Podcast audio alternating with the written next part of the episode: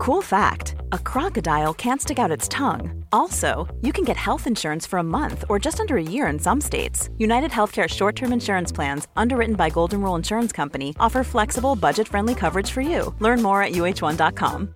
This is Paige, the co-host of Giggly Squad, and I want to tell you about a company that I've been loving, Olive and June. Olive and June gives you everything that you need for a salon quality manicure in one box. And if you break it down, it really comes out to $2 a manicure, which is absolutely insane. It's also so easy to get salon worthy nails at home with Olive and June. The difference between how your nails used to look when you did them yourself and now with the Mani system is a complete game changer. The best thing about Olive and June too is it's a quick dry. Dries in about one minute, lasts for five days, and full coverage in up to one to two coats. Visit oliveandjune.com slash perfectmani20 for 20% off your first system. That's oliveandjune.com slash perfectmani20 for 20% off your first system.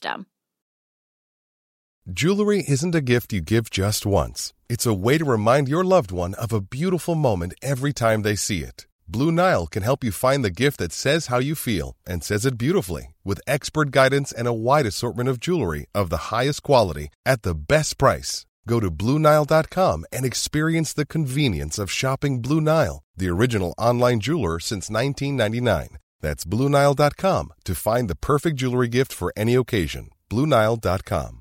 Hey Dave. Yeah, Randy. Since we founded Bombas, we've always said our socks, underwear, and t shirts are super soft. Any new ideas? Maybe sublimely soft. Or disgustingly cozy? Wait, what? I got it. Bombas. Absurdly comfortable essentials for yourself And for those facing homelessness. because one purchased equals one donated. Wow, did we just write an ad?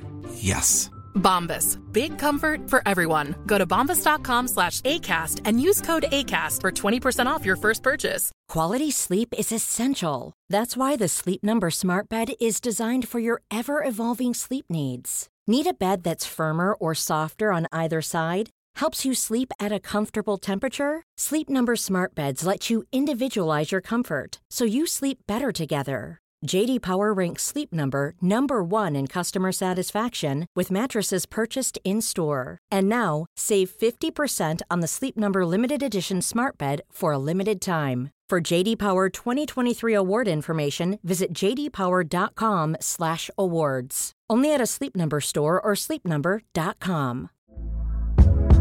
Hey there, it's Michele Norris. I'm host of a podcast called Your Mama's Kitchen. When I travel, I'm usually looking for a way to find a taste of home when I'm not at home. And one of the things I love to do when I am at home is entertain. And Airbnb allows me to do that. When I was in California recently, I rented a house that had a great kitchen. And when we were sitting around the table, we're all thinking, we're in someone else's house. Someone could be in all of our homes as well.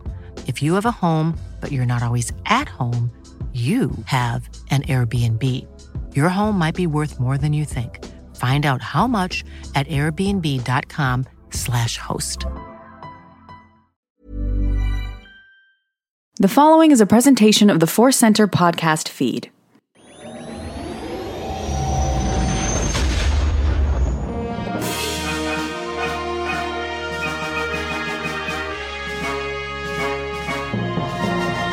From the center of the galaxy, this is the Force Center podcast feed. I'm Ken Napzok. That's Joseph Scrimshaw. This is Jennifer Landa. We're here with you guys on the crew deck.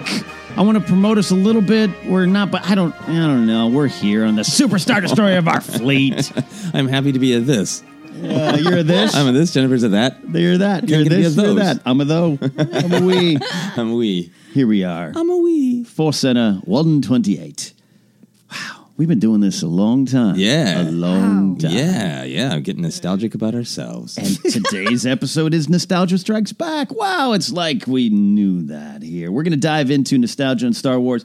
Uh, we talk about it a lot, but we're going to really spend some time on it, what it means and the connections in our own personal nostalgia. Is there too much nostalgia? Uh, what's the right amount? It's the Goldilocks of nostalgia conversation here on Force Center, and we'll catch up with our adventures. I do want to remind you all that today's podcast is brought to you by Audible. Get a free audiobook download and a 30-day free trial at www.audibletrial.com slash Force Center. Over 180,000 titles to choose from for your iPhone, Android, Kindle, or MP3 player.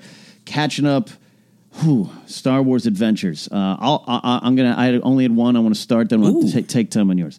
Uh, I got a call Saturday, sitting around From Phone- Star Wars? almost my comic book shop, saying, "Sir, you have over five weeks worth of comics waiting for you. Are you going to purchase them?" Oh, wow. Oh, yeah, I forgot about that uh, because I'd been at Comic Con. I forgot about comics, so I went down. I, I don't want to say the amount. Reminds me how much I spend for comics when you go at one time. Yeah. Ooh. But I am finally diving in and catching up with some of the key uh, issues of Star Wars, and uh, I can't wait to talk about them. Uh, maybe more. We got we got Poe Dameron twenty nine has a great crossover with the Black Squadron leaving. Nice. As as Lieutenant Connix is evacuating D'Qar, it happens that fast. A lot, a lot of stuff and cool stuff with uh, Leia. Great cover. So that that's my Star Wars adventure. Finally catching up to the comics. Yeah, man. Five Great. weeks late. That is a lot. Uh, yeah, I haven't had as much time for Star Wars specific adventures because I've just been uh, busy with uh, work and life. And there's some Star Wars adventures in that. Uh, but I have been playing Battlefront 2. This is, that's how I deal with uh, my life right now is playing Battlefront 2. so like I was telling my wife, like, I just need something where my mind is entirely shut off. I won't look at my computer or my phone. And then when I do something, I immediately get an accomplishment. I finish and it tells me how many times I died and how many times I shot people. And it's so great and relaxing. Yeah, I think that works. I think yeah. a therapist would agree. Yeah, it's great. And I, like I said, I did a stand up piece about it a little while back. So uh, I'm getting stuff out of playing Battlefront Right. 2. But my favorite thing is collecting all the weird, dumb things that the yeah. characters say. I was playing as Darth Maul, and I realized one of the things that he says, I think it gets triggered if you're engaging with someone in, in a fight and then they run away. But at one point, uh, just randomly, you can make Darth Maul say, Fight me! it just sounds like he's just a dude in a bar. Oh my but it's in that, you know, great Darth Maul voice. Fight me! Perfect. We're we're in a booth doing that. So clearly not a quote. I would love that if that had been like in Phantom Menace. Fight me! Waiting for Qui Gon. Yeah, waiting for Qui-Gon. Get off your knees and fight me. Fight me. Oh my gosh, I love that. That's fun. Yeah, Battlefront 2 is quite a relief and a release. It is. Mm. It It's nice. It is. I played some finally for a while. First time in a while. Oh, This awesome. weekend and really had fun. That Kessel map is so fun. Kessel map is amazing. Really ah, good. I good. want to play. I want to play. yeah, the only thing I did was my daughter's been really into her porg stuffed animal. We have three porgs. she was like very excited when she realized that. She's really into this little porg. Unfortunately, my dog got really into it too.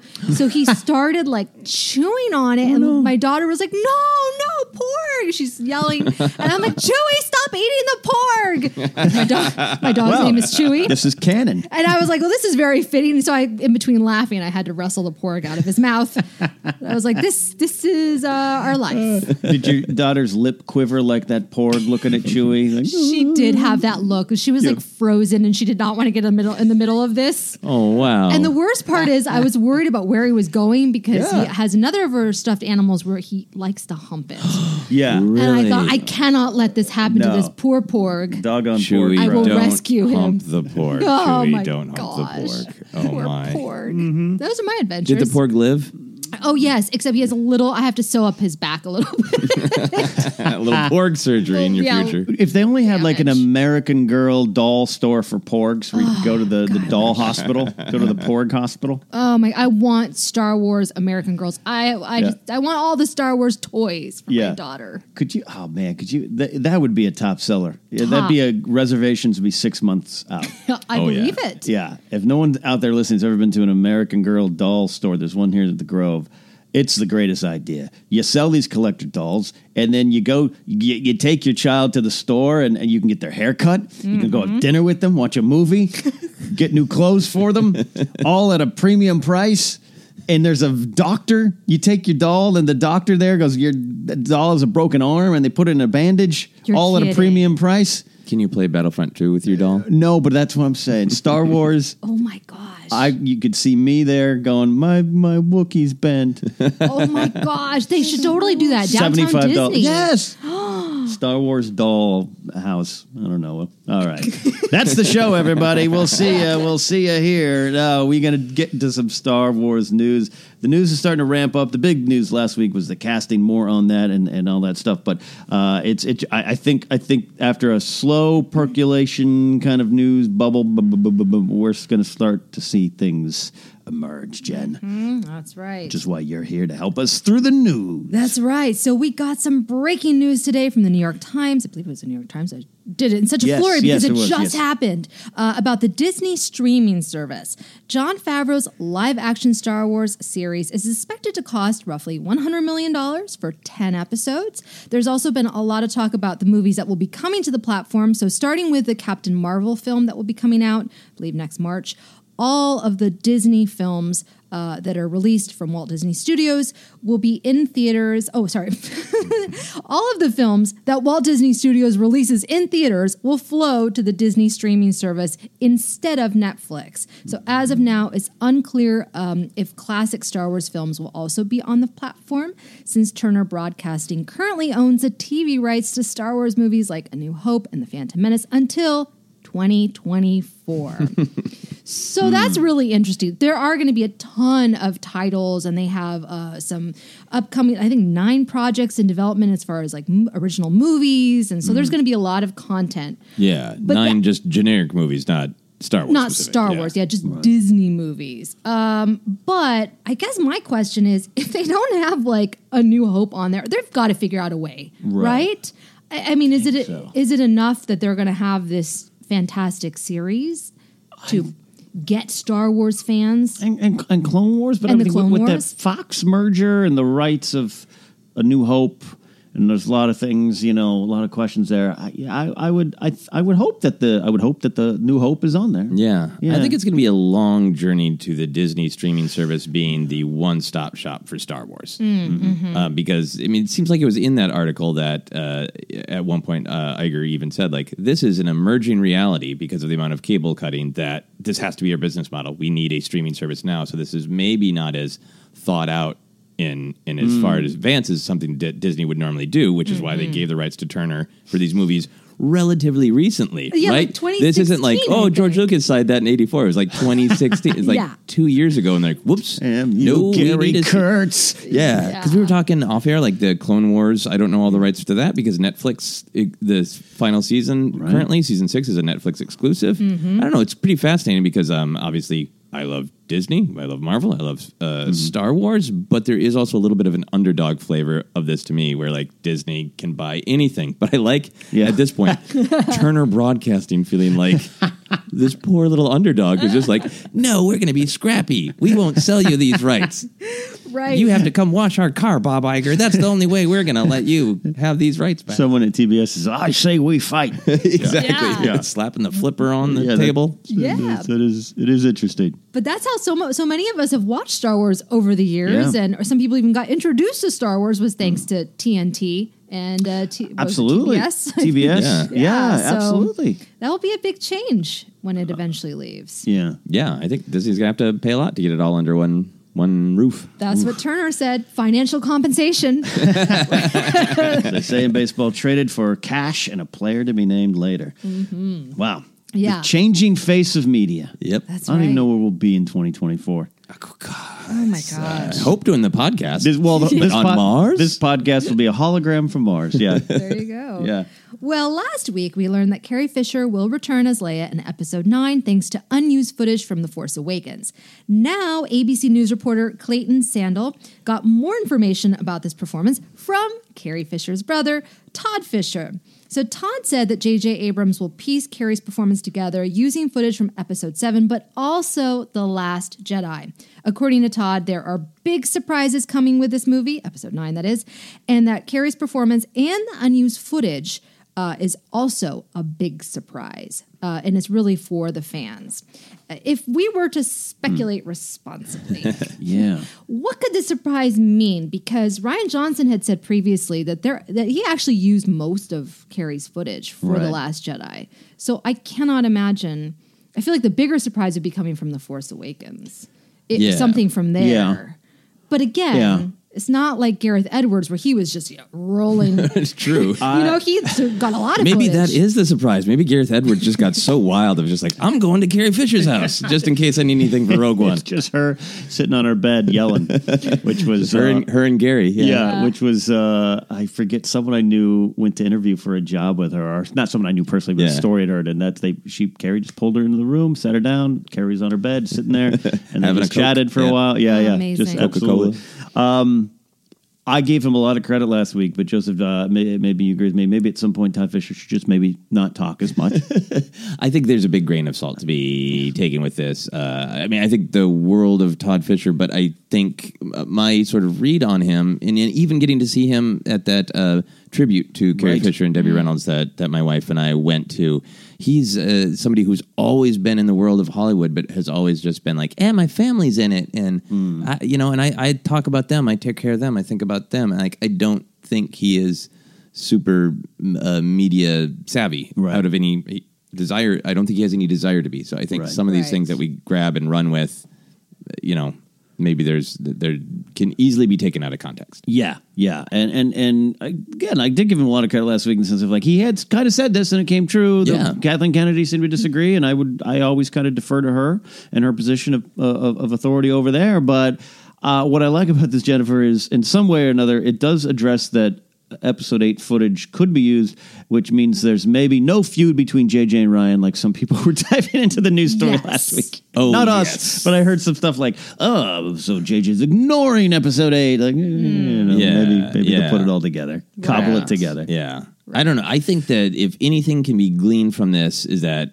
maybe Todd Fisher does have a, a level of knowledge of the context in which Leia is used in the story, right? Uh, based on some of the footage, and I don't think makes that any of the footage is like, oh, an amazing meaty scene was shot with Carrie Fisher that people just decided not to use. Right. I still Right. think it's the context in which it's going to be reimagined. I, I think I think Leia's role is it's going to be like Carrie Fisher. It, I think it is going to be short. I think it's going to be mm-hmm. elegant Right. and shocking and surprising in a really good way. But I think mm-hmm. it's going to be all about the context in which the existing footage is used. Yeah. Totally Yeah. agree. I'm, yeah. I'm putting my money right next to Joseph on the roulette table. right, me too. So, filming of episode nine has begun, which is very exciting, and the tweets are a flying. Mm-hmm. John Boyega has been sharing Instagram photos of him training and greeting new cast member Naomi Ackie. Second unit director Victoria Mahoney has also been sharing some kind of cryptic photos of landscapes wherever she's been filming or wherever she's been stationed. Uh, but the big tweet of the week comes from director J.J. Abrams himself. JJ came back to Twitter because I believe he left for a period of time. but yeah. Now he's back, and he uh, wrote this very sweet message: "Quote: Bittersweet starting this next chapter without Carrie, but thanks to an extraordinary cast and crew, we are ready to grow. Grateful for Rian Johnson, and special thanks to George Lucas for creating this incredible world and beginning a story of which we are lucky to be a part."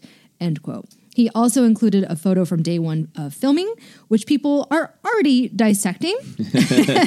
Uh, so, do you think that JJ, now that he's back on Twitter, is he going to be like Ron Howard and Rian Johnson, kind of you know giving us little nuggets here and there, getting people excited? yes. And I wonder, number one, when he came back to Twitter, I, I looked out my window and said, Godspeed, Rebels. Yeah, um, exactly. I wonder if I think it was probably his choice. He seems like someone who would if wouldn't do something he doesn't want to do. Mm-hmm. But I think there was a little bit of like, hey, it worked so well for Rian Johnson, and it worked really well for for Ron Howard, as mm-hmm. Star Wars Show would say, the number one source for Star Wars news.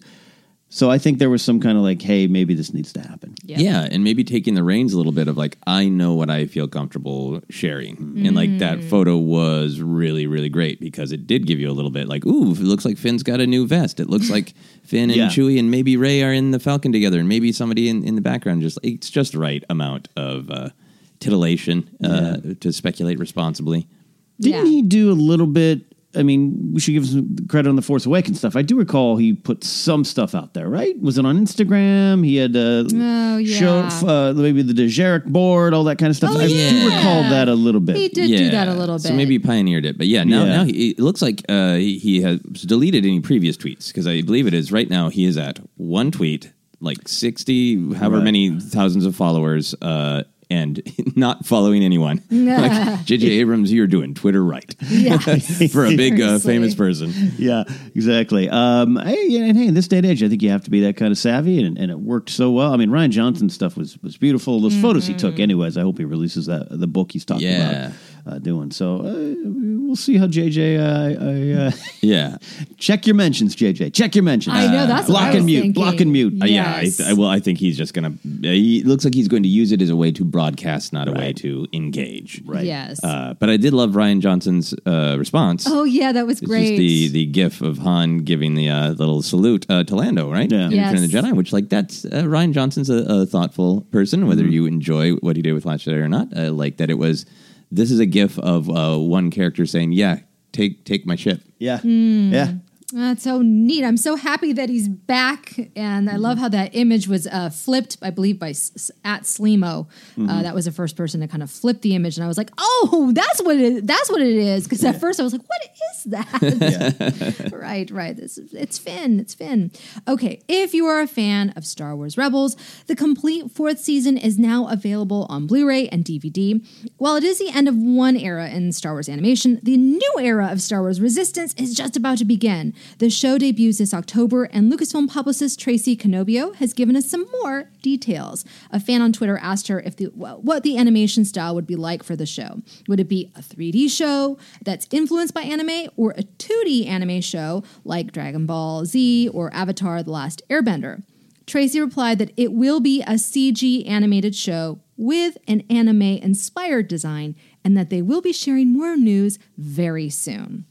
How do you guys feel about the idea of having a CG animated show? Was there any debate? I kind, it's kind of what. well, Actually, no, I did think it was going to be a 2D animated show initially. I thought it was going to be 2D. Yeah. Yeah, Yeah. I mean, I think those the images look very 2D, very classic uh, kind of anime style, Right. Uh, but I think they're maybe just trying to communicate like this is gonna. Here's the splash of something new and different. We're gonna be talking about nostalgia. I think maybe those images were really like, don't worry, it's gonna be something new to this. Mm-hmm. Which I, I'm kind of happy to hear this because it keeps it in the uh, Star Wars animated family of late between Clone Wars and Rebels, Right. But then has this spin, and you know we're gonna be talking about it a lot. But you know the old and the new balance in Star Wars is to me always a really great direction to go. Yeah, and the, the through line to Clone Wars and the same studio doing it, like I like kind of that same connected feel. Uh, I I was a little jarred early on in Rebels because it did look s- different enough from Clone Wars that I was like, all right, all right, can, can I wrap my brain around this being in the same universe? Which is a Yeah. silly a silly thing to say, but it's something you think about. You know, I remember complaining early on. If you go back to like old episodes of Jedi Alliance, complaining that uh, season one of Rebels was too bright and colorful a lot of oranges and yellows on outfits, Hera's outfit, and and you know that that goes away in time. But to have it kind of connected with the same style in some way, but being new, Yeah, that's yeah. a good thing. And, they, and there are still visual differences. I I try to be positive about Star Wars, but I'm still grumpy about those thin lightsabers. I would pay uh, I would pay for a special edition of Rebels where the lightsabers are just a little wider. See, yeah. see, people say, "Yeah, you got Force Center. You guys love everything." Nope, Too positive. space whales and thin lightsabers. Yeah, I had a difficult time at first. I was like, "Ah, it's going to be a CG, sh- 3D show, and then I thought about what I watched with my daughter, which is Sofia the First, Vampirina, obviously Muppet Babies, basically Sure. every Disney show that we watch. Disney Junior is a 3D animated style show. Okay. It's like what I'm consuming. So I was, it's just that that old person in me where I was like, ah, not not some more change. Eh. But then and then of course, obviously the Clone Wars and Rebels. Yeah. Um, but yeah, I had I kind of had my heart set on like a 2D a- anime style show like Dragon Ball. But that's okay. I'm up for this one. Oh, this that's the end of it, guys. That's the end? That's the end of the news. That's Yeah. the end of it, and more. I'm interested about the more resistance news soon Yeah. because that that's coming out very soon. Really? s- October. I October. believe. October, that's mere months away. Yeah, yeah, yeah.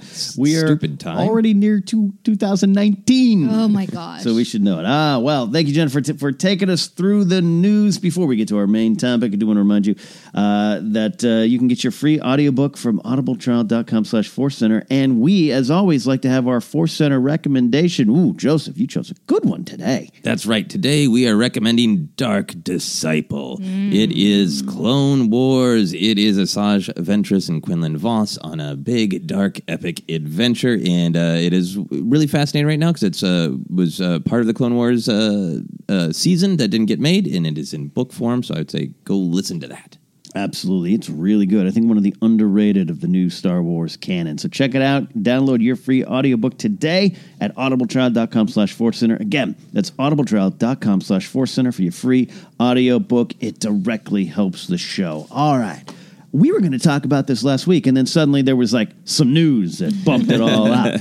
But we've been uh, waiting to dive into this topic nostalgia in Star Wars, Joseph. Nostalgia strikes back. That is right. It's something that I've been thinking about a lot because there's so much discussion, especially when Solo came out in various uh, people, hardcore Star Wars fans, casual Star Wars fans were like, we want new. We, we're done with looking backwards. And to me, I thought, wow, I think looking backwards is a big part of Star Wars. So how do you balance that? And, uh, and, and what does that mean for going forward? What does that mean for uh, some of the way the films have been marketed in the past and how they'll be marketed in the future? So I want to start with a definition of nostalgia because I looked it up.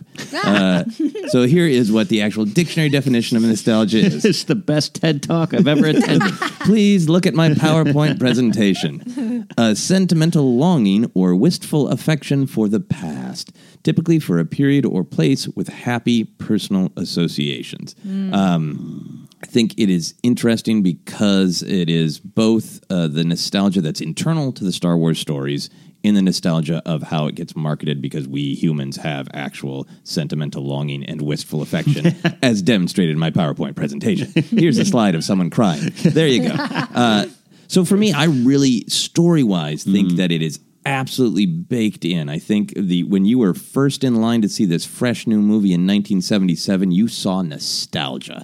Uh, it happens a long time ago. It is storybook fantasy. All those mythic Joseph Campbell underpinnings give you the sense that you have seen this story before. You kind of know this story in this uh, deep cultural way. The actual story of A New Hope is, of course, generational. Uh, immediately about Luke wanting to be like his father, whoever that was. You got the old, used look of all of the equipment. So I feel like it is so totally baked into Star Wars from the be- very beginning. That's my perspective, but I want to ask both of you when you think of nostalgia in Star Wars, what is the first thing you think of? Do you think of internal to the story? Do you think the real world? What do you think? I, I mean, I intellectually connect a lot of even what Lucas was doing. You're saying the Flash Gordon serials, like Yeah. it was his own nostalgia, Right. It was his, mm-hmm. so it was familiar. But when I would to your question exactly, I was like, okay, where does my mind go first? Phantom Menace. Qui Gon and Obi Wan show up and they have Jedi robes on, and I went, ah, Jedi. Ro- wait, oh, that's familiar. I know what it means, and it's like we can debate Lucas's choice. I think your head headcanon, Joseph, of why the Jedi dress like casual farmers around the galaxy totally works. But I remember that moment thinking, oh, it's a, it's Star Wars. It's a Star Wars. Star. Wars, they have yeah, they have their Jedi robes. They have their Jedi and it robes. took you back to a sentimental longing Yeah. or wistful affection for your own past. Absolutely, I was very wistful at that moment. Yeah, that's fascinating. I think of I think of my dad uh, certainly because of that same reason. When he saw it, because he's the same age as George Lucas, you know, it was like, oh, these are like the the movie serials and Flash Gordon, and it really took him back. For me, it specifically reminds me of the experience. And really, my childhood, and this kind of like this this hopeful feeling that there was a there was a bigger world out there, not just like uh, you know, like literally, there's a bigger world out there as a child. But the idea, this is what got me into movie making. Ah, you know, yes. and the idea that oh my gosh, you can play pretend on a grand scale with Yeah. special effects and cool costumes and people people wearing Wookiee suits. Like that to me was like mind blowing and got me so excited. Yeah, I think that's great because it really uh, attaches to like what is in the film with Luke of that great uh, moment of looking at the twin suns and coming from a place of youth, thinking about the possibilities of the future. Yeah. is what your nostalgia is. Absolutely, Jen. I'm so glad you mentioned that because one of the big effects for a lot of people, entire generation, was the original trilogy making you think, I'm going to tell stories. Mm-hmm. And me being up at night writing in my head episode seven, oh, or creating little comic books that weren't even Star Wars, but were my own adventures, or getting my space Legos down and creating character names based around my space Legos. So that came from Star Wars, mm. and it still connects. And I look at it now, and it still gives me this big world, you know. And that's and now you go you go back to the twin suns moment, and during pe- the peace and purpose of Luke's passing, and the twin suns kind of pop up on Ahch-To. And you're like, you're all back to that. It all Yeah. connects. It all's there. Nostalgia, yeah. Dreaming of a bigger world. Yeah. For me, when I was thinking about this, like internally to the story, I was struck by how much the uh, Obi Wan Kenobi scene with Luke in his hut is a moment of actual nostalgia for Obi Wan. The way he delivers, uh, I was once a Jedi Knight like your father. Before the dark times, before the empire, And, like that's so much a part of nostalgia of that sense that whatever modern moment you're in is flawed, and then whether it is a correct memory or not, you you cast back to the past. Yeah. And the way Obi Wan describes, like, ah, when there were, I was a Jedi Knight and it was so great. And then you watch the Clone Wars, like, you had uh, you had some issues to deal with then too. So it's like, it's uh, it's like deep and profound, and I'm moved by that scene every time I see it. The way he great delivers that, but also that that reality that the past is just as flawed as the present. Yeah. but in different ways. But then when we look back on it, we see it. We can cherry pick it in our memory. It's so yeah. I mean, you're right. It's Alec Guinness that's perhaps his finest in that movie. You know, I mean, you forget this is Sir Alec Guinness coming to this little space wizard movie, bringing that gravitas. It's so funny. Like, there's a weird connection, but like in the '90s, you know, you guys know I love my my '90s rock. I wasn't like a huge fan of Stone Temple Pilots, right? Some bands like that wasn't Yeah. my style. I hear them now, and I'm like, oh. Yeah, 1996. I'm like, but I, I actually didn't like you back then. What? So your brain just kind of just puts it all into this nostalgia bucket. I once liked the Stone Temple Pilots So that's before the dark times. Yes, I think that's, that's Obi Wan in that moment. He's like, ah. you know, I don't remember owning a droid. He forgot that part. But Yeah, he didn't technically own the droid. Okay, so uh, I want to talk a little bit about the marketing of the sequel trilogy in particular, because I think certainly for The Force Awakens, nostalgia was the driving force. It did let us know, like, hey, look, Kylo Ren's lightsaber, that's going to be new. Uh, who's going to be the Skywalker? There's some mystery box. But in particular, that I think was the first full trailer, trailer that ended with Harrison Ford as Han Solo stepping onto the Falcon and saying, Chewie, we're home, right? You, you can't get more Oh, nostalgia man. based than they're in one of their classic poses, you know, blaster up, Chewie at his side, literally saying we're home. And I mean, I think that's a part of nostalgia is longing for uh, a, that contented feeling that home represents. Home. So I think the, the nostalgia was so thick for the uh, sequel trilogy advertising for Force Awakens at least, and then you got that a little bit more with Luke yeah. uh, in Last Jedi. Do we think Oh, yeah. that's effective? Should they continue to advertise? Should uh, Episode Nine lean that heavily on our nostalgia, or is that well getting dry? Mm-hmm. I I don't know, Jen. Yeah. That's a.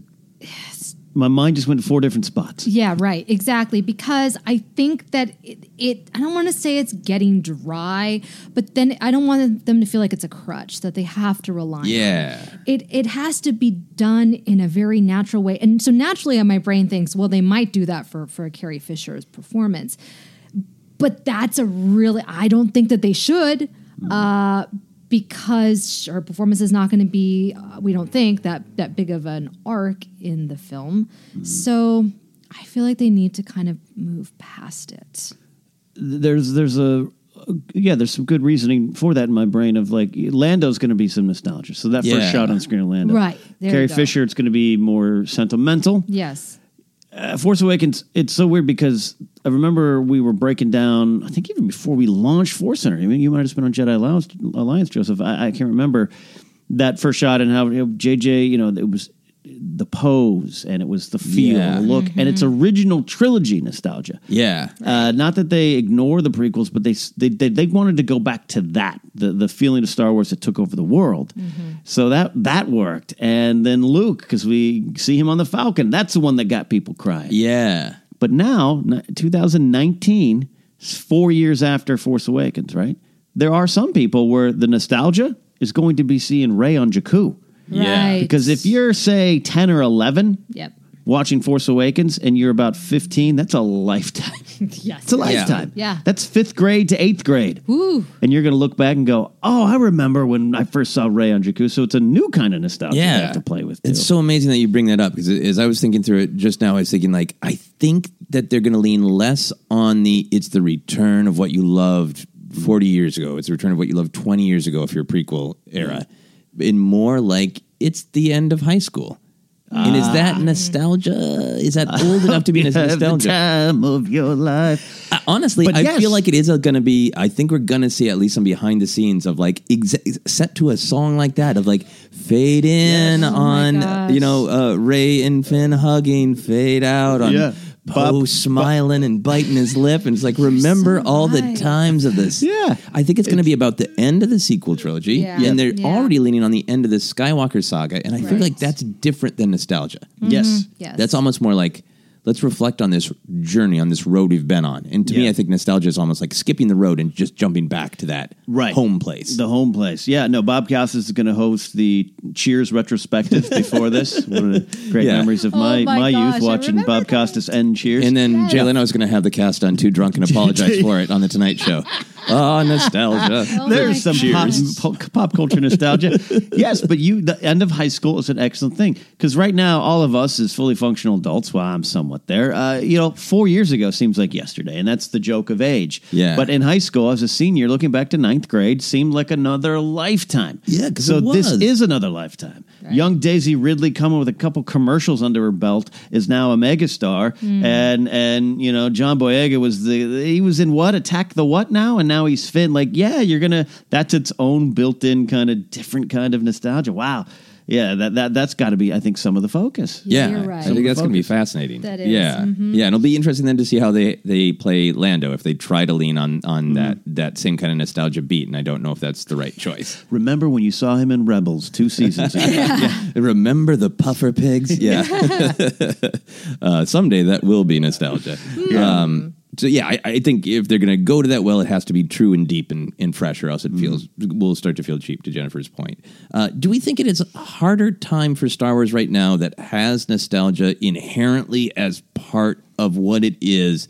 That so much entertainment is nostalgia and past based, even with just bringing back shows. Yeah. that that's going to be nostalgia of hey, remember when, you know, for people my age, you, you were in college and you watched Scully and Mulder, and now some of you are scientists because of Scully. Well, the X Files is back. Like, the examples are endless Yes. of Yeah. how things that aren't inherently nostalgia based are using nostalgia to sell themselves. Is that hurting Star Wars?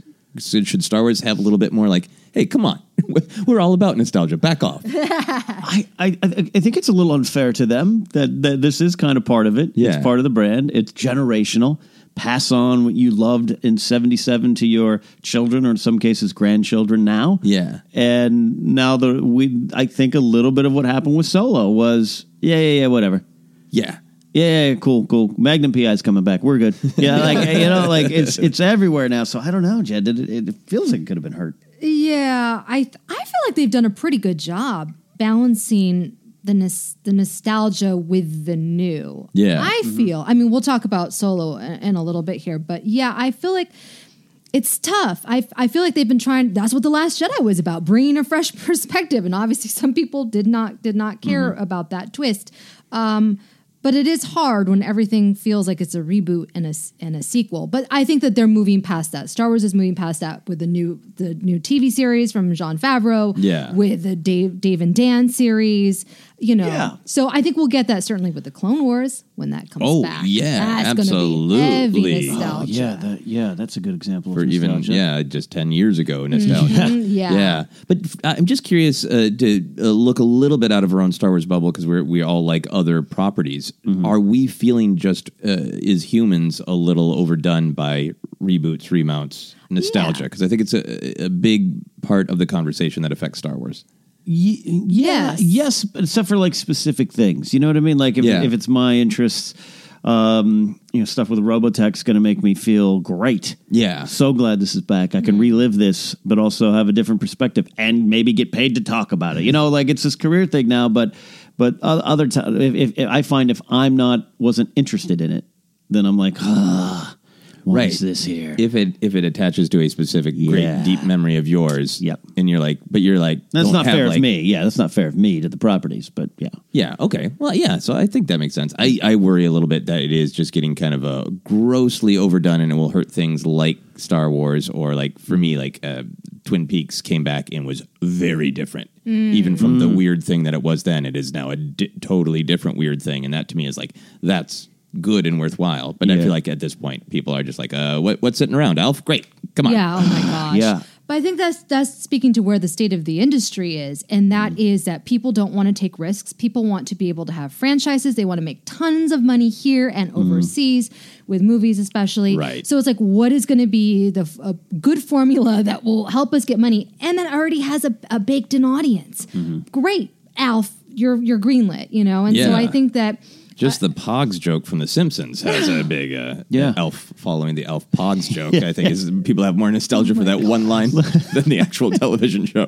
But until it stops making money, is uh, until it stops making money, they're going to continue rebooting and, and making sequels. It's Right. just the way Okay. that it is. Okay. Unfortunately, I don't like it unless it were the the Fraggles. Bring back the Fraggles. there you go. I think this is really illuminating that we Yeah. all feel like uh, that uh, is a generalization. Many of us who watch a lot of uh, entertainment feel a little like overdone by it, except when it hits home, and then we're all on board, which I think is great. Oh yeah, I mean, I watched Alf. I'm like, cool. I can make the references and jokes, and Mark Ellis can do his Alf voice, and I laugh. But I'm not interested. But you bring back Gilligan's Island in some reboot form, I'm going to be all there. you know, like all about that, Al. so. I yeah, it is. It is kind of weird, and then it does. It hurts in a way. We can talk about it more, but like Force Awakens. Yeah, that was pure nostalgia, even down to maybe even the structure of the story. Mm-hmm. But when I felt they did try to do things different, including Han being a bad father who ran away from his marriage, that was a different take on it. I think the impact of that got lost because that was cool as Han. He's back. He's home. You know, like Yeah. it was almost not even fair then to some of the elements of the movie. Yeah, yeah, Uh, yeah. So I want to talk a little bit. Uh, you mentioned Last Jedi, Jennifer. I want to talk about the little nostalgia within the context. I think what was so powerful about The Force Awakens is it happened a long time ago for the audience. Mm-hmm. It happened a long time ago for the actors, and it happened a long time ago for the characters. There was such mm-hmm. synergy of nostalgia existed in every level of reality with mm-hmm. that movie. Now, Last Jedi does some effort to have almost anti nostalgia. Right. Luke has doubts. Luke looks back and says people are being nostalgic about the Jedi, but let's look at their actual actions, the actual history. Kylo wants to kill the past. I think the movie comes around to no, no, we should mythologize mm-hmm. people and events a little bit and celebrate them, and that's how we have hope to go forward.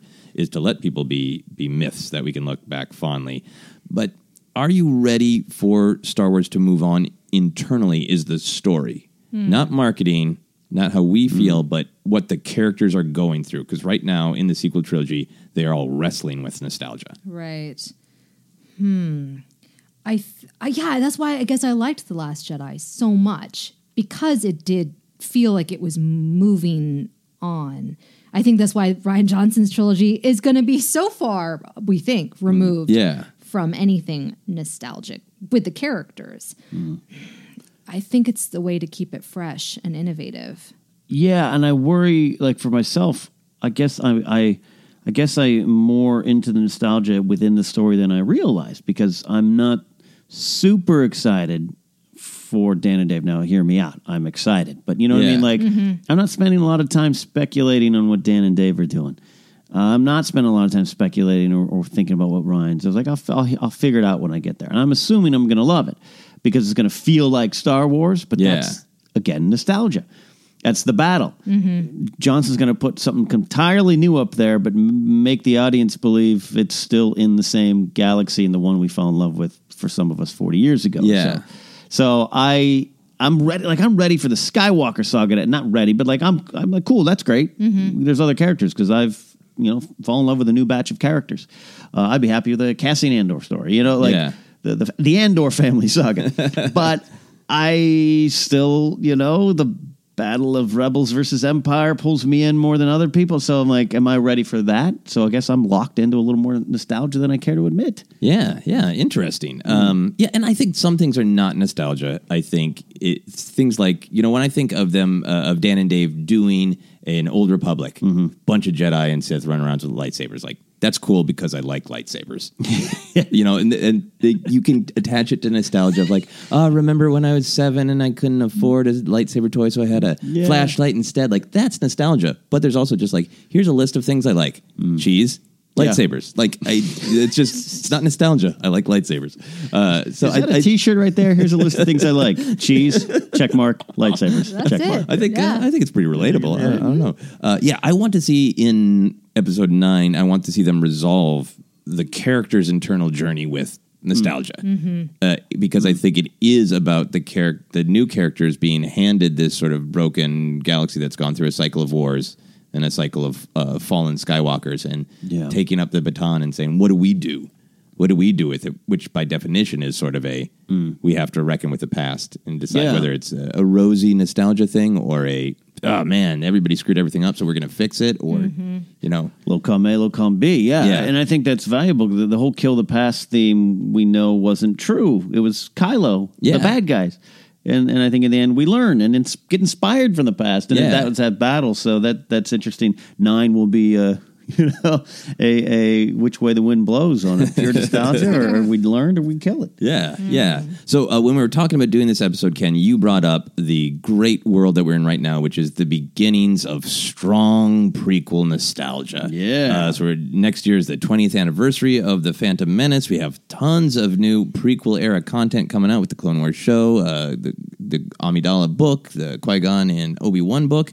Does uh does prequel nostalgia seem fresh in comparison to like leaning on uh, the original trilogy? And does it seem fresh just because it is literally nostalgia about a time that is not as long ago? or if everything next year is like, ah, remember 1999, will people be just as like, ugh, enough with the nostalgia? Or will people be into it because it's a different generation, a different time?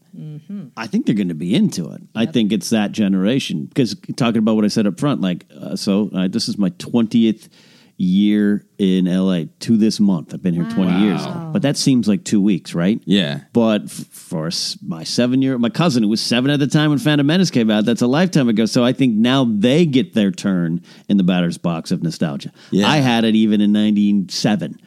See it again for the first time. I was Yeah. like, I remember seeing this for the first time. like that was so. It's a eh, they're going to have a new, different kind of fervor for prequel nostalgia. Yeah, mm-hmm. yeah. How are you feeling about it? Yeah, I feel like it feels fresh to me because I don't have as positive nostalgia necessarily mm-hmm. to the prequels, but I am now getting that and I'm kind of experiencing them again for the first time it some it mm-hmm. feels like because people are so excited and sharing the younger generation mainly sharing their favorite moments and why they love Padme so much and so on and so on and it's it's ki- I'm getting swept up in it. I like it. And it's nice also to let them have their moment because in some ways I feel like there, there was a lot of divisiveness around that time and they didn't really get to kind of celebrate it as much as like us OT fans. Oh, did. yeah. You know, so it's like let let them have their time to to shine. Well, yeah, I, I uh, on Spotlight Star Wars this week, I did the listener memory, and Alden Diaz, one of our Patreon supporters and listeners, shared his memory of being six and seeing Attack of the Clones in theater for the first time, and how that was, and he described it in detail. Mace Windu comes out, this party's over, I'm standing because this, this was the biggest movie magic moment in my life. The party's mm. over. That's party's so awesome. over and the, and the battle on Geonosis and how at six years old he had the same feeling I had about six and a half, seven or whatever it was when I sat and watched the Battle of Endor, and and it's the same, but mm-hmm. now he gets to experience it l- in that way now. Look to look back, Yeah. twenty years, twenty or so years. That's that's exciting. It's the nostalgia. Joseph is generational. Absolutely. Much like I Star think that's Wars. what's so powerful about it because the, the, the reality of the nostalgia in the story so mirrors the reality of what we get to experience. I wanted to ask about uh, the actual marketing to see if we can cast our minds back to the late 90s. The sequel trilogy we talked about being marketed heavily towards nostalgia. My memories of the marketing for uh, the prequel trilogy was about its back yes. and every saga has a beginning. So Mm-hmm. it wasn't about remember how you felt when you first saw Star Wars. Like the special editions in 1997 had that angle, but to my memory, uh, I don't feel like the prequels were marketed overtly with nostalgia. Am I crazy? No. I mean, that's debatable outside of this podcast. We can talk about it. I if like you cheese and want. lightsabers. Cheese and lightsabers. I'm, I am going back again, gut reaction. I'm going back to my apartment, uh, Granada Hills, California. Me, Joel, and Casey, my high school buddies, sitting there watching a VHS recording of the Phantom Menace trailer because I had recorded it, and we rewinded and rewinded it. And I think my friend Casey, uh, who later on worked on SpongeBob for years, um, sat there, and when Jabba the Hutt came out on that balcony there in that trailer. Remember, there was like two. Oh, we he Yeah. cheer, yeah, but it wasn't like oh, remember Jabba? It was excitement because Jabba's there. Jabba's mm. back, He's baby. back, baby. and there's some other weird Hutt behind him. You know, like is that Yeah. Bib Fortuna? Yeah. Is that young Bib? Yeah, and it was so it was different. Maybe that's how we felt, how we took it, and maybe you're in that same ballpark. Yeah. it wasn't Chewie, we're home. It was. It's all here in front of you again. It is Yeah. fascinating to me because I think George Lucas's intent was I am going to do some new stuff. I'm going to show you a side of the galaxy you didn't see before, before it all got broken. And I'm going to do this political intrigue. And I think the George Lucas didn't intend nostalgia. George Lucas didn't advertise with nostalgia, but I think uh, people of our generation offered nostalgia of Star Wars is back. I remember how I felt when I first saw Jabba. Now I think I'm going to feel that again, and I think that's part of the conflict of the prequels. Yeah. Is that George Lucas was not offering a movie that would make us feel like we did when we were kids because it was a different story, even beyond the arguments of uh, what you think of the quality of the prequels.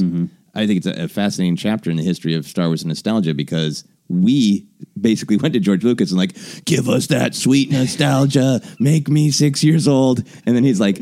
No, it's about uh, a trade dispute. Does that make you feel like you're six years old? Grow up. Like, I feel like that is part of what the disconnect was Yeah. uh, for people of our generation who took a little while uh, to come around to the prequels because of that, because Yeah. it wasn't nostalgia. It it wasn't, and, and in doing the time capsule episodes for Spotlight, where I was reading those old magazine articles, yeah, George is pretty clear, pretty clear. This is different. It's for kids, but for a different generation of kids. Yeah. and uh, saying it's not as action filled, and there's a lot of character stuff. I don't know if a lot of people are going to like it. Like this is 90, 94, 95. He's Yeah. already saying this. So yeah. Yeah. Did you feel nostalgia in the in the advertising or in your own life experience? Yes, absolutely. For the Phantom Menace, it was Star Wars is back. And then I remember for Attack of the Clones, I was working uh, at, at a at a bar in Los Angeles, and uh, my coworker was like, "Let's go see the midnight showing of, of Attack of the Clones." I was like, "I am so tired. I'm just going to go see it tomorrow." He's like, "This is historic. Star Wars is in theaters," and I was like, "Oh my gosh, you are so right. What was I thinking? This is a historic moment as a Star Wars fan. I will go and see Attack of the Clones." And that that was really how it felt. Was like this was a special time in our in our cinematic history. And it took me back to when my dad first saw Oh, Star wow. Wars back in 1977 in theaters. Similar situation uh, where his buddy told him to go see a midnight showing, and knowing, yeah. So it, even though actually I like a, of Attack of the Clones, and I was happy that I went, but uh, but yeah, Yeah, yeah, Star Wars was back. yeah. Well, let's talk a little. We talked a little bit about uh, the younger generation. Understandably, growing up seeing it uh, when they were six ha- has a specific kind of nostalgia, but. Uh, I want to talk about our own nostalgic memories for Phantom Menace because that's been a, a weird part of my growing up and growing older. Is like I have such nostalgia for the prequels uh, in a different way than I do as a kid. This was kind of my beginnings of my true adult life. Yeah. We're so wrapped up in the prequels. Do you have specific nostalgic memories of of that time of the prequel era? Hun- Absolutely.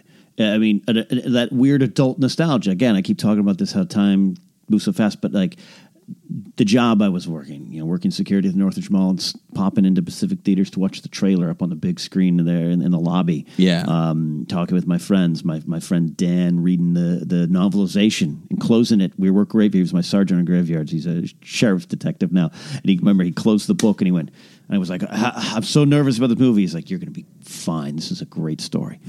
and, and, and I think that was true. The novel, Yeah. Terry Brooks' novel's great. You know, and, and he, he was like, He didn't care about spoilers were a thing. But I was like, I'm not going to read the book. And so I go back to that and how, again, I go back to how it's like Star Wars is back and this whole universe is in front of me. And it's a little different for clones and Sith. You know, the cynicism had come in and everything. But I go back to 1999. It is, it is, it is, it's an important time for my Star Wars fandom and my, my life Yeah, getting set up here. yeah. How about you, Jennifer? Yeah, it reminds me of when I was trying to to establish myself as a young adult. I was discovering my identity in college with the Phantom Menace, and I think that that was actually what tainted my experience going in. Was that I was trying to be like I'm an adult now, Uh, you know what I mean? And so I went in and I was like, wait, wait, wait, what, what is this? This is this is for kids. This is not for me. I'm an adult. But it's interesting because in some ways I wanted the nostalgia of to take me back of when I was a child Yeah. And that's what I wanted the Phantom Menace to be like. And it was not like that. It was fresh and innovative. Yeah. Which is what I want now. It's so funny. and, and silly at times, and Yeah. again, and we go back Yeah. the Jar Jar argument, and everything. Yeah, yeah, yeah. But I, I remember Attack of the Clones. I was cyni- cynical going in, and it's still, you know, nowadays like eh, it's my least favorite one. But there was parts in the Battle of Geonosis that I turned to my friend Paul as we walked out and went, "Man, that battle at the end made me. I want to go back to the playground and play Star Wars." And Phantom Menace didn't have me that feeling for me too much, even though there's a lot of things I liked it, even in 2002 but there was little moments where that so like that nostalgia it's weird it pulls you in it's a tractor beam joseph Yeah, yeah, and almost that projected future nostalgia. Yeah. Like the all the like that was one of the things that I used to talk to friends about. Of like, we just got to see Luke and Obi Wan, you know, ignite lightsabers one, but but ima- can you imagine multiple lightsabers being ignited at once? And like getting to see that, I have so many memories. I, in some ways, I almost feel at this point in my life more nostalgic about the prequel era than even I think because the the memories of like my youth are they're still powerful, but they're so um, they've been codified into stories. Yeah. you know, in in uh, Phantom Menace, I can still feel like it. I think the big thing is Star Wars was always around. But I was, uh, you know, I didn't have a, a, a ton of Star Wars friends growing up. It was mostly me and my brother. And then suddenly in the summer of 1999, the whole world was all about Star Wars. Literally everywhere I went, I, w- I walked into work, and my manager at Kinko's just told me he had read the book too, and he's just like, "I guess Anakin's some kind of Jesus." I was like, "What?"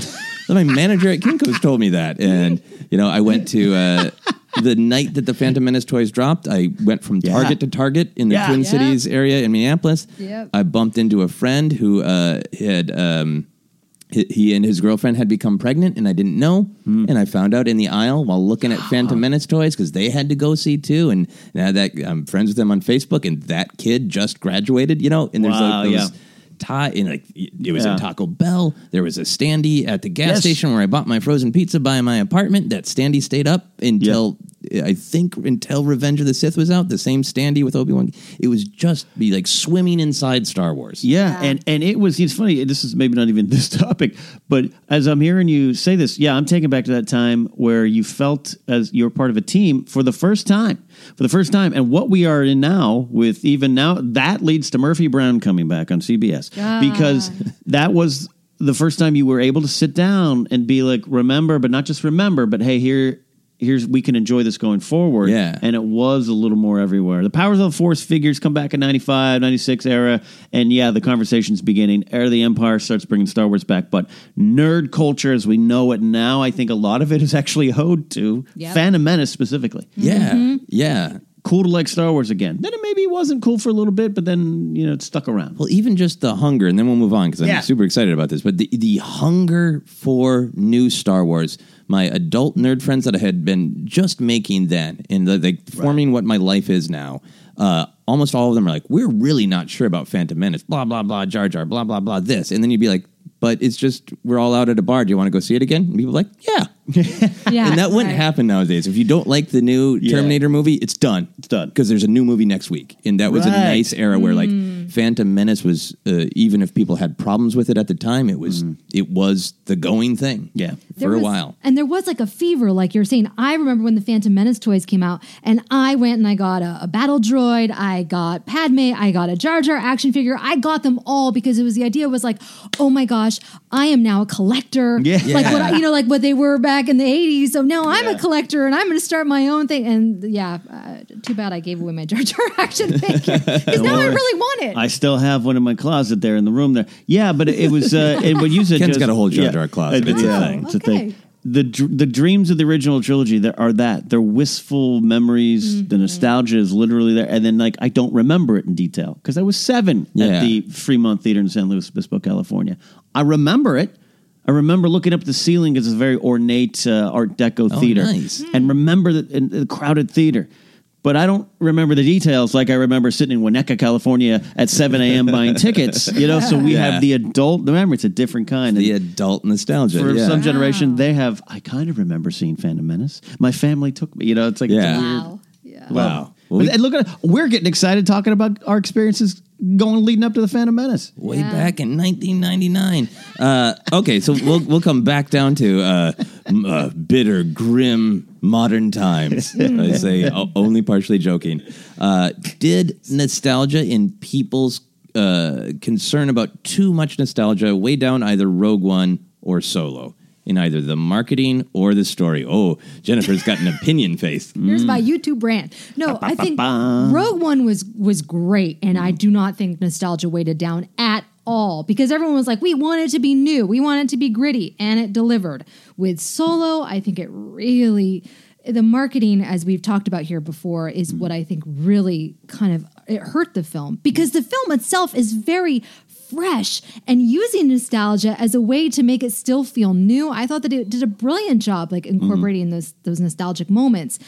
But the marketing of it, yeah, that was problematic. Mm-hmm. Yeah. Especially because they didn't really put Alden front and center as the Han Solo. It's a Han Solo movie. It's your favorite hero, you know. Yeah, it had an awkward relationship to, to nostalgia, I think. Yeah. it- I don't think it wanted to overemphasize, like, remember Harrison Ford? He's not in this one. But- Exactly. But, uh, yeah, so I don't think it really went all in on nostalgia, but it seems like it had to because it was about a character of legacy. How did you feel about it, Ken? I I think Rogue One was an interesting because Force Awakens comes in and it's pure nostalgia, but we a lot of people, hey, they had to do that. Even if you don't like the third act and a, a big Death Star, you kind of realize what they were doing. It's Yeah. a soft reboot of the entire franchise to New Generation. Rogue One comes on and uh, we loved it and everything, but I think after Rogue One, certain entities of the fandom started saying, "Oh, ATSTs, ooh, you like that stuff," and they're and and, and, and it was like, well, yeah, because it's gosh. it's Star Wars. ATSTs, we're Yeah. home.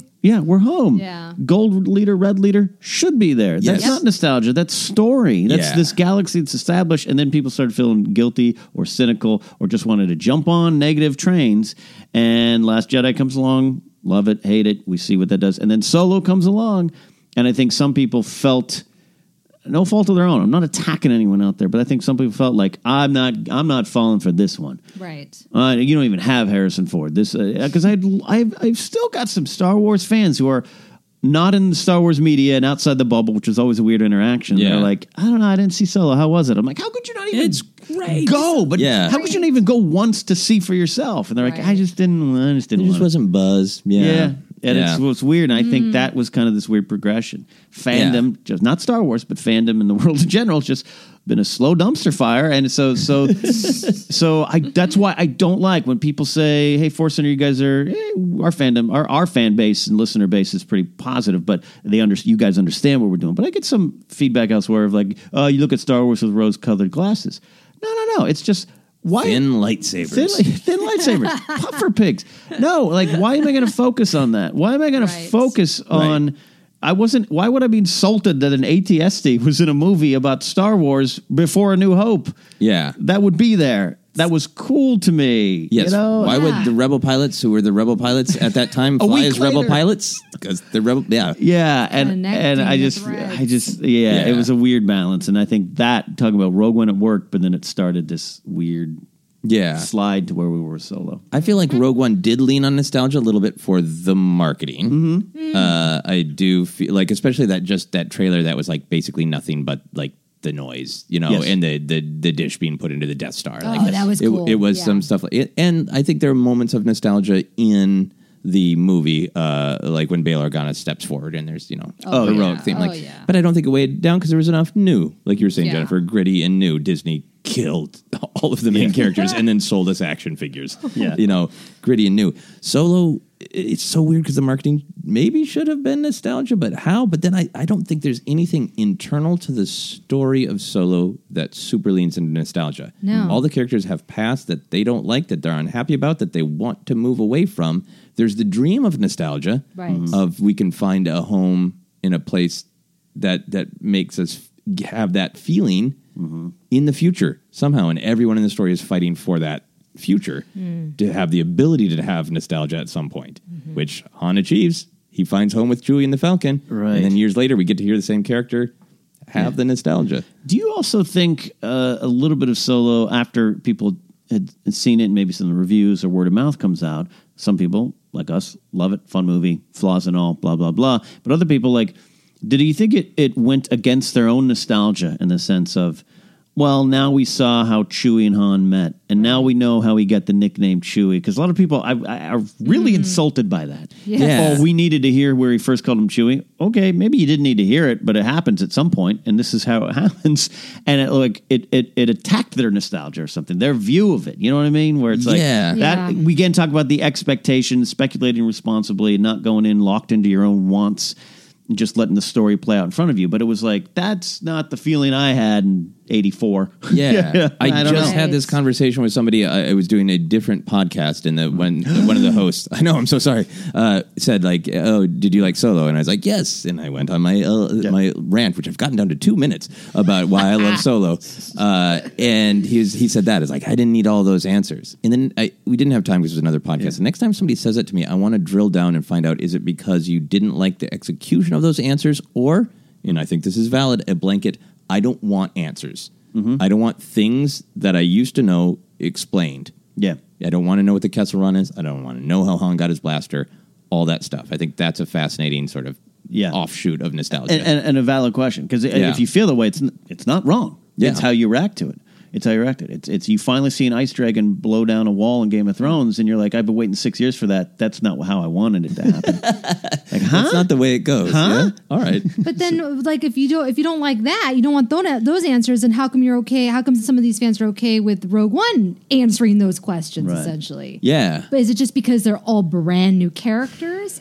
I don't know. Yeah. I It's think, interesting. I, yeah, I think so. I think it might be about. I think a part of nostalgia is attaching a bit of your identity to the character. So if you grew up seeing Han ah. Solo, you are Han Solo. Or for me, my brother is Han Solo in in my mind up to a point.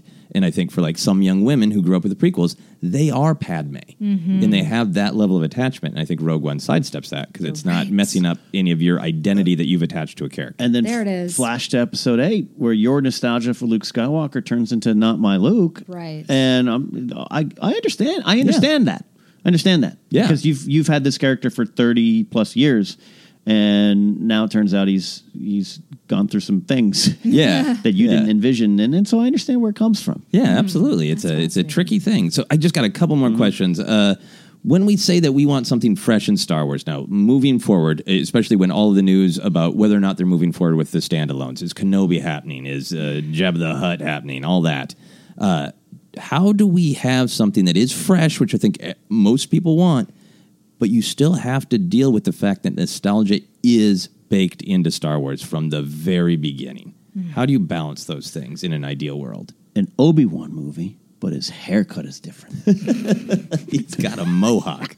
We never knew that for a while Obi Wan had a mohawk in the deserts of Tatooine. he went with the Brad hmm. Pitt Fury cut. Um, yeah, but does this does this does this perspective even make sense? Mm-hmm. Am I? It does. It No, it does. does. I think they s- they started to do it well, and maybe maybe you just got to double down a little bit. Meaning, uh, we're giving you Star Wars. It is this galaxy, but we're doing we're telling the stories a little different and a little more modern. Yeah, Last Jedi was clearly an example of that. Uh, Force Awakens killing off Han was an example of that's that's modern storytelling. We want people to die, which is weird. yeah, Uh, you know, I'm looking at you, Game of Thrones, that I love so much. but George R. R. Martin started doing that in '96. So, but we see it in 2011. That becomes the way we watch programming. but not being precious about nostalgia. That you know, Yeah, the- so I- so the I- past can die sometimes. Right. So I think Star Wars is like we're giving you the same characters or roundabout kind of way, the same t- character types and the same galaxy with the things and the toys you love in that galaxy, but we're going to tell the story as best we can a little differently. Maybe, and I think they are. I think they are doing that, and I think maybe you just have to double down on that and say, no, we're we're, we're we we got this. Let Yeah. us do this. You'll come around to that. Okay. I don't know. Now Yeah. again, none solo.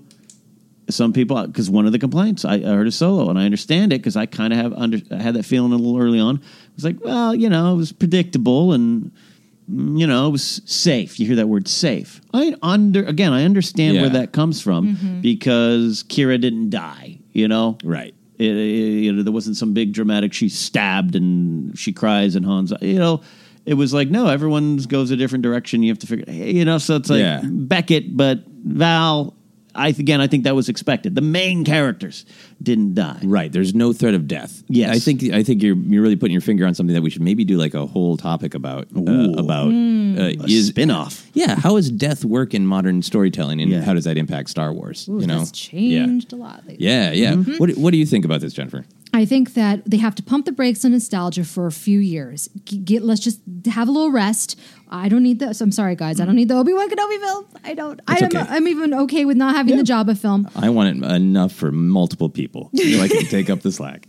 So I think like new characters that are mm. that's not requiring them to rely on nostalgia in the story. What I think is nostalgic for Star Wars is creating that experience, that ritual around what they did with the Force Awakens. Mm. That's kind of why I think the Last mm. Jedi and Solo that they kind of Yeah. you know bumped into each other there. It was just too close together.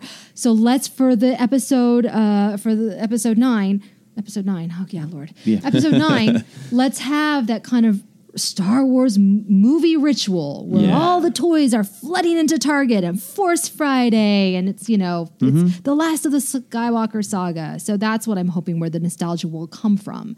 Yeah. The ritual around Star Wars. Mm. I think that's really insightful. we all get Jen. to swim around in Star Wars. Yeah. Yeah, yeah. I think that's really insightful because we we even we still agree. You talked about the marketing. We talked about uh, going to Target. I still struggle to find all the solo toys that I might want or just want to look at. Even Last Jedi, you know, some of the stuff was a little different. Um, could that have been because it was back to back to back to back? But yeah, part of it is the the new ritual. That is a pretty powerful nostalgia. Yeah, absolutely. Even now, we can always already have Force Awakens nostalgia for sure. I know, right? yeah, I think for me, like internally to the story, I think what is really powerful about Star Wars, and I want Rian Johnson's new trilogy, whatever Dan and Dave do, whatever Jon Favreau does, I want it all to have uh, this. I want it to be new characters, new ideas. But I like that these are characters in Star Wars who always are, are always aware that they are existing in a moment of time, mm. but they feel the weight of the past, mm. and they have these dreams of the future. Mm. Now, I mean, that's all stories. All stories exist in a point in time. But I think what one of the things that makes Star Wars special is this real, almost painful, achingly aware of linear time. Of we are affected by what has come before, and we are trying to change what is next. And I think even if we get like an old Republic series of movies, I even if it's set a long, long, long, long, long, long time ago, thousands of years before New Hope, I want those characters to be concerned about what did the Sith of the past do? What path did they put us on that we still have to deal with it? Like I, so it doesn't have to be uh, external to our world. Of remember this, uh, Yeah. and rem- remember this Jar Jar sucker. Like I don't need to be uh, sold with nostalgia, but I want the characters to have that weight. I like that. Final question. Fun, weird question. What are we looking forward to 20 years from now when sequel trilogy nostalgia hits full time? Jennifer made a great 20 20 years from now 20 face. years from oh now. Lord, have mercy. Ooh, I just I just thought of my age. Um, oh man, yeah, I, depressing. I think uh, it goes fast. I think looking back, uh, a little, hopefully, a little silliness at some of the weird debates fandom in general got caught Oh, up in. yeah. yeah. Because even now, you look back, oh, I remember when, you know, we all thought Dexter Jettster was, I don't know. Uh, I'm defending Je- Dexter. But yeah, a little bit of time heals some of the wounds. But also, I'm, I'm curious to see, you talk about my, my cousin and her daughters are, you know, 10, 11 years old and dressing up as Rey and Kylo. And I want them to, how did that affect their life? Yeah. Just like it affected ours in the 80s. Uh, I want to get into storytelling. I want to get into, I want to be George Lucas. Those in the 90s who are now scientists and, Yeah. you know, we, uh, our, our fan uh, Kenny, right? Uh, we met at the meetup who who was doing amazing stuff in the technological world because Yeah. of R two D two, you know, Yeah. and So seeing cool. drugs and, and the how that plays out.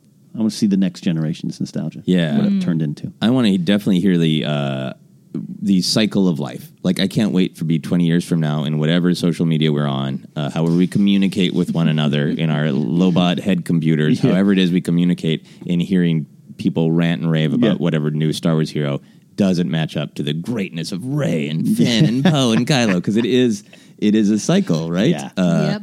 And uh, uh, lots of ironic Zuvio shirts, I think. Uh, really a lot hip- of 'em. hipster ironic. Uh, wear with Zuvio shirts. Yeah. Um, and then for myself, it'll be great to have the the nostalgia for this specific time and like Force Center. I mm. mean, being Yeah. a huge part of my my Star Wars journey, Yeah. and I think that will will be a huge part of the nostalgia of the sequel trilogy for me. We'll, I'll turn to you at the old Shady Acres uh, retirement community. We're not that old. Oh my gosh.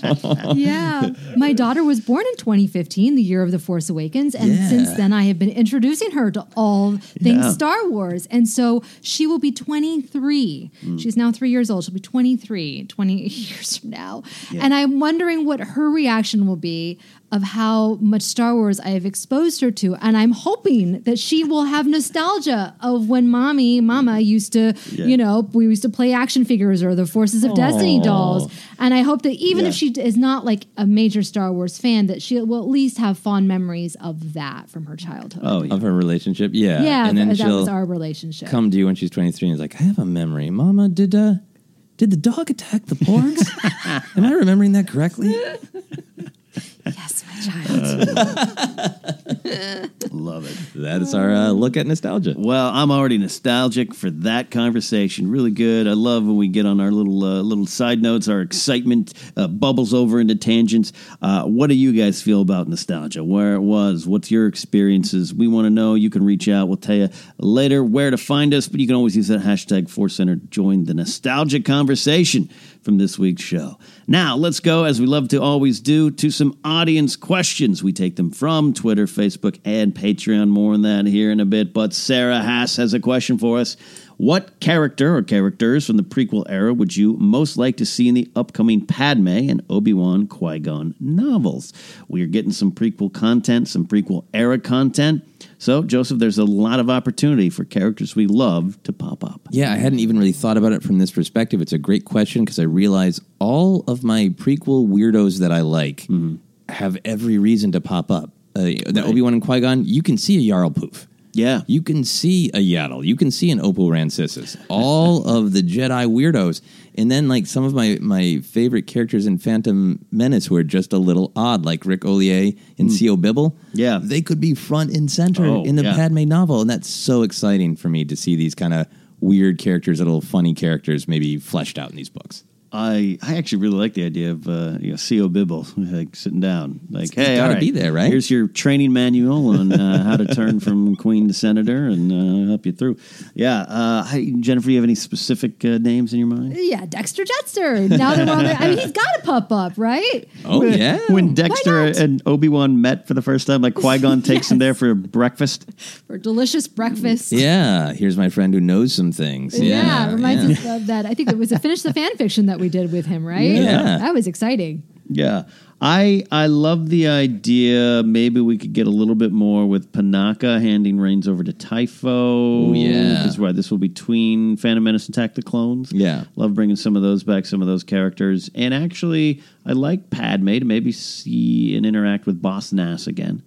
Boss Nass Very is a, good. a- both of a funny character, but he's got he's uh got some depth to him. He changes. He learns to change as a leader. Um, with Obi Wan Qui Gon, yeah, you're so right. Any one of those characters I'd be happy with. Yeah. Yarael Poof joins them for a mission. Wow, that would be great. You know, I was doing research for Coleman uh, Trebor, Trebor. Oh, yeah. And I, I knew this, but I forgot, but I kind of overlooked it. Like, well, that was supposed to be Yarael Poof. Yeah. And then Lucas is like, ah, people are going to get confused with the Kaminoans. Uh, let's put someone else in there. So they create Coleman Trebor after Robert Coleman. Uh, um, uh, you know, I so I got me thinking like, wow, what it would have been like to see Yarael Poof in action. So see, Oh yeah, reading jumping him around, in action, reading him in action, beautiful. His head flopped. But with Obi Wan. Qui Gon, I don't think this is going to be the focus of the novel. But Du- Duchess Satine or some kind of Clone Wars character coming back. Yeah, yeah, that'd be a big thing. yeah. Victoria Lee asks this question: If Ben Solo, she uses Ben Solo, not Kylo. If Ben Solo is redeemed in Episode Nine and does not lose his life in the process, how do you think the galaxy will address his crimes? Good question. God, That's a tough one. A lot of, you know, Poe didn't exactly uh, face some consequences, some people would say, for his crimes, but I think Leia had a plan. I think Yeah. Leia knew.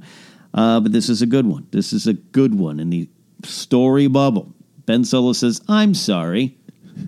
what do they do? Yeah, i- i- this is fascinating because it gets into kind of gritty reality Yeah. of like what exactly is the criminal justice system and Star. Like we've seen peaks of it. We saw that prison in the Star Wars comic, right? Mm-hmm. Uh, we saw Ahsoka's trial, so we've seen a little bit of um, the criminal justice system. I like the more romantic that they would maroon him somewhere. That he would apologize and they say, "But we can't have you around." So they uh, they maroon him on on Moraband. That may, that's not a good idea. Probably, probably don't maroon him Yeah, where well, evil Sith spirits can speak to him. They may ruin him somewhere real real nice. Endor. Scarif, yeah. Endor. Um, Scarif at the ruins of the base. Actually, that Yeah. planet's probably destroyed by the time uh, you know falls apart. If we're following what Jedha does in the comics, ooh, Jen, redemption for Ben is an interesting quandary because some people want it, some people think it should happen. I think it's really complicated, and it makes me think of you know he killed his father, so I go to the Menendez brothers and Mm. how like I don't want them. I mean, obviously, even if they're great, you know, gr- sorry, Yeah. they need to be punished. And so, Yeah. yeah. I think like solitary confinement for Solo or some sort of yeah. I like the island where he's just he's left there to think about what he did. Locked in there with Magneto. Yeah, right. I, I am I am all about forgive, but I definitely understand uh, not uh, forgetting, Mm-hmm. and and um, I think I don't I don't know if a trial, you know, that's not going to obviously play out in the story in the movies. But Victoria's question is, is is great in that way of like, what's the reality of it? I I, I this is why I think he has to die, Yeah, Yeah. yeah. but um, I hope he lives. I ho- yeah, because okay. it's new. It it's is it's new. Yeah, it's new. Yep. You're right about that. You're right about that. Um, lock him on a on some sort of island with Force Ghost Luke and Yoda and Yeah, Anakin. Hmm. locked in some Yeah. sort of yeah force gonna- uh, force bubble of Yeah, uh, we're gonna reflect talk to- on your Yeah, we're reflect gonna on your talk- crimes, son. Yeah, It's a good question. Good question, Victoria. From Patreon, we got Old Handsaw. I love Old Handsaw. He's a great guy. He pops up in a lot of chat rooms and everything like that. He says, Howdy. I really enjoy watching the DC animated movies based on their comics and graphic novels. Would you like to see Disney slash Lucasfilm adapt their comic books and our actual novels into animated movies? So this is great to finally nail down this question. We see this a lot. Mm-hmm. Pops up. I've been asked this before, even in person. So let's maybe finally officially lodge our answers for the public record, Joseph. Yes. Uh, yeah, I have mentioned it uh, on the old podcast before. I am so for this. I am all for this. Uh, I think it is a great way to get new content and celebrate those. Uh, there's so many great things in the books that are really add to the canon, and I think it would make it even more reinforced to have it available in this different format. And the other big thing is there's so much diversity in those books. It would be a great way to get more diversity on screen, even even animated, Yeah. uh, especially if you cast as uh, characters are described. Yeah. Yeah. That's a good idea, Jen. I haven't finished this. Was it the Screaming Citadel? Is that the one with the, va- the vampires and whatnot? Yeah. That one's kind of weird, and I kind of like that being turned into an animated movie for the streaming service. We got a conflict. Uh, I don't know. I think Yeah. that'd be kind of that'd be kind of fascinating. Uh, Try things, have fun. I'd be inter- I mean, yeah. Yeah. Screaming Citadel was when I started to pull out a little bit of reading Marvel on a regular basis. So Yeah. that's my problem. I'm working through it. a lot of people did like it. Um, yeah, yeah. Both of you make great points there. I think there's a lot of great stories to see them. I see I, less of the comics, more of the, the books would Yeah. be interesting to me. Um, but uh, you know, I don't know if they're going to do that. I, I, I but but uh, it's a fair question. I I would like to see it in some form Yeah. You know, maybe maybe new ways to tell the stories with the characters. I don't know. Final question comes from David Cornett. Uh, writes, Star Wars is said to take place a quote long time ago. How long ago do you think of this as being? Couple century ago, ago, a new millennia, a few millennia, I should say, millions or even billions of years ago, there was a non-canonical Legends comic, Into the Great Unknown, that suggested the Battle of Yavin was around the year 1800 in the year of our Lord. To me, this seems much too recent. Star Wars is supposed to be a fairy tale, and to me, that means it should be an uh, inter in, inter. I can't read today. Inter inter. Someone help me. Indeterminate. Thank you. Indeterminate, yeah. Into de, into de. Oh wow, Ken, have some more coffee. Uh, uh, past uh, that was otherwise passed out of memory and easy to trace history. If that made any sense to you, I, I, I thank you for hanging with me, um, David. This is excellent.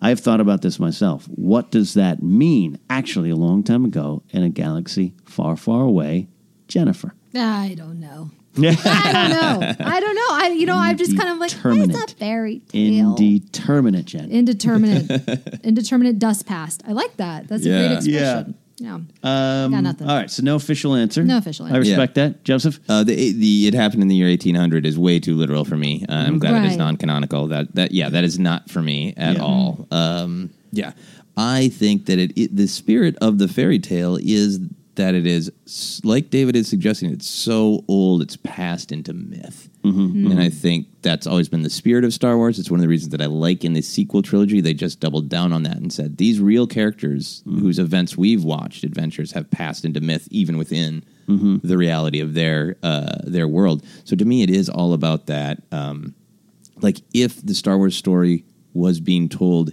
in Star Wars, it would be like somebody walks up to you and is like, "Have you heard the myth Mm-hmm. of Jedi Skywalker the Wise?" Like I think it would be that kind of like I'm telling you a thing that might be like talking of nostalgia might be half true, mm. might be passed down through generations. Yeah. I think it's part of what gives it that sort of that great nostalgic gauze Yeah. of mm-hmm. it, this is so long ago it's myth. It's mm. myth. Mm. Yeah, I would like it uh, like that ten thousand year range if you're going to put on it on on actual point because again, you, you, a long time ago in a galaxy far far away, George is saying, "Hey." This like the first trailer for the movies in space. This could be happening somewhere. You know, that's the first Yeah, trailer of right Star now. Wars Yeah. right now. Um, so I like that idea that it is in our world, so to speak, but we're never going to touch it. We're never going to see it. And it was so long ago, we don't really even know. It being 1800, yeah, that's a little, uh, you yeah. know, yeah. I, yeah, I don't think, uh, in my opinion, Star Wars should n- never touch the real world that Yeah. way. There should not be a door in the world between Right. worlds that opens to Detroit. Right. You know, Right. Yeah, Ezra can just kind of go go hang and have some barbecue. Yeah. You're like, whatever. Like, no. Yeah, I don't want that. You know, I don't want the. Like I, I'm intrigued by the you know ending of the reboot of Battlestar Galactica. Like, mm. Yeah. you know, oh wow, all this and it was still millions of years ago. You know, like, but it connects up to our world in a weird way. I don't want Star Wars ever to connect to Earth. Yeah. I don't want some. We're going on the, some mission to some planet called Earth. like, I don't want. I don't want that. There's a Sith there. Uh, you know, I don't want that. But but yeah, time wise, I do want it far far away. Thank you, David. Thank you, Old Handsaw, Victoria, and Sarah, for your questions. If you guys have questions out there and want to uh, send normal words that I struggle to read uh, early in the morning, just reach out on Twitter, Force Center Pod. Our Facebook page is Force Center Podcast. Force Center Pod is also our Instagram page, but we don't really take questions from there. We just post pictures for you to enjoy and links.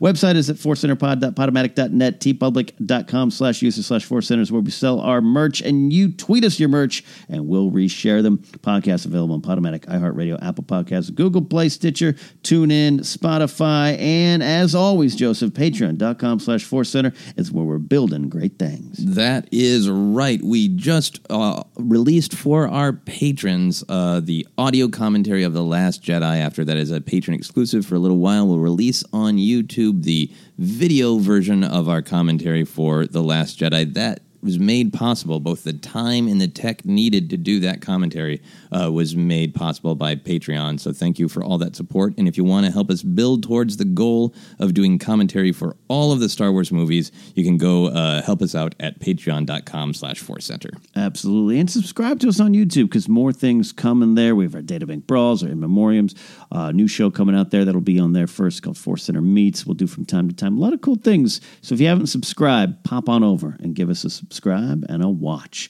All right, personal stuff coming up as we close this supersized edition here. You guys both have something. We'll start from there, Joseph, and I'll let you guys talk about it. Yeah, so I want to plug this show. I've been doing, there's a show called Story Collider. It is stories about how science impacts everyday life. We get scientists, we get artists, we get musicians. And uh, this month's show here in Los Angeles is Thursday, August 9th. Uh, like I said, I'll be co hosting it with my friend Audrey Curtins.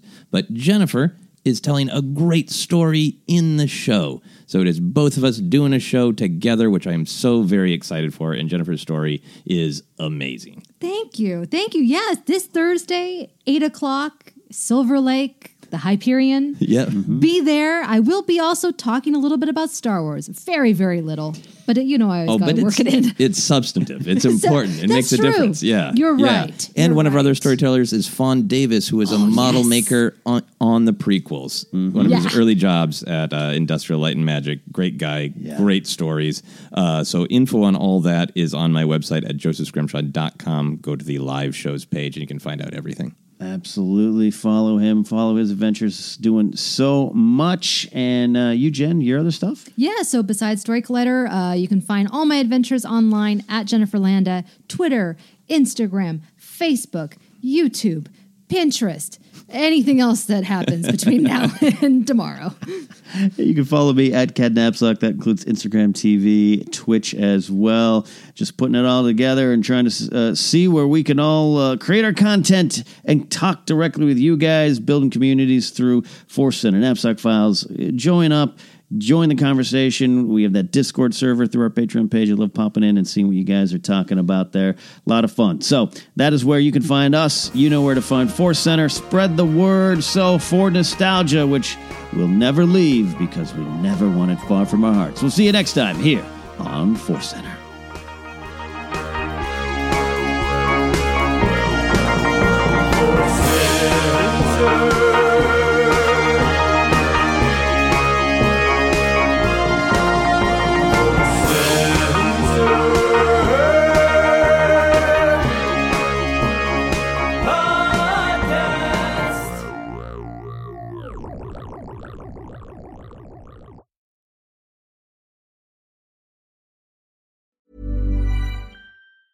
Hi, I'm Daniel, founder of Pretty Litter. Did you know cats tend to hide symptoms of sickness and pain? I learned this the hard way after losing my cat, Gingy. So I created Pretty Litter, a health monitoring litter that helps detect early signs of illness by changing colors, saving you money and potentially your cat's life. Pretty Litter is veterinarian developed, and it's the easiest way to keep tabs on your fur baby's health right at home. Go to prettylitter.com and use code ACAST for 20% off your first order and a free cat toy. Terms and conditions apply. See site for details. Hey, it's Paige DeSorbo from Giggly Squad. High quality fashion without the price tag. Say hello to Quince.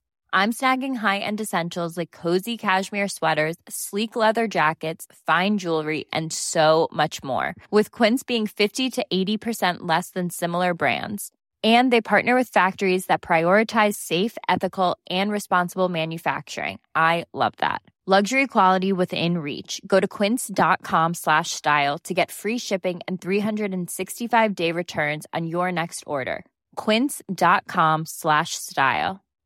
Hi, I'm Daniel, founder of Pretty Litter. Cats and cat owners deserve better than any old fashioned litter. That's why I teamed up with scientists and veterinarians to create Pretty Litter. Its innovative crystal formula has superior odor control and weighs up to 80% less than clay litter. Pretty Litter even monitors health by changing colors to help detect early signs of potential illness. It's the world's smartest kitty litter. Go to prettylitter.com and use code ACAST for 20% off your first order and a free cat toy. Terms and conditions apply. See site for details. Even when we're on a budget, we still deserve nice things. Quince is a place to scoop up stunning high end goods for 50 to 80% less than similar brands. They have buttery soft cashmere sweaters starting at $50, luxurious Italian leather bags, and so much more. Plus, Quince only works with factories that use safe, ethical, and responsible manufacturing. Get the high-end goods you'll love without the high price tag with Quince. Go to quince.com slash style for free shipping and 365-day returns. Mom deserves the best, and there's no better place to shop for Mother's Day than Whole Foods Market. They're your destination for unbeatable savings, from premium gifts to show-stopping flowers and irresistible desserts. Start by saving 33% with Prime on all body care and candles. Then get a 15-stem bunch of tulips for just $9.99 each with Prime. Round out Mom's menu with festive rosé, irresistible berry chantilly cake, and more special treats. Come celebrate Mother's Day at Whole Foods Market. When you make decisions for your company, you look for the no brainers. And if you have a lot of mailing to do, stamps.com is the ultimate no brainer. It streamlines your processes to make your business more efficient, which makes you less busy. Mail checks, invoices, legal documents, and everything you need to keep your business running with stamps.com. Seamlessly connect with every major marketplace and shopping cart.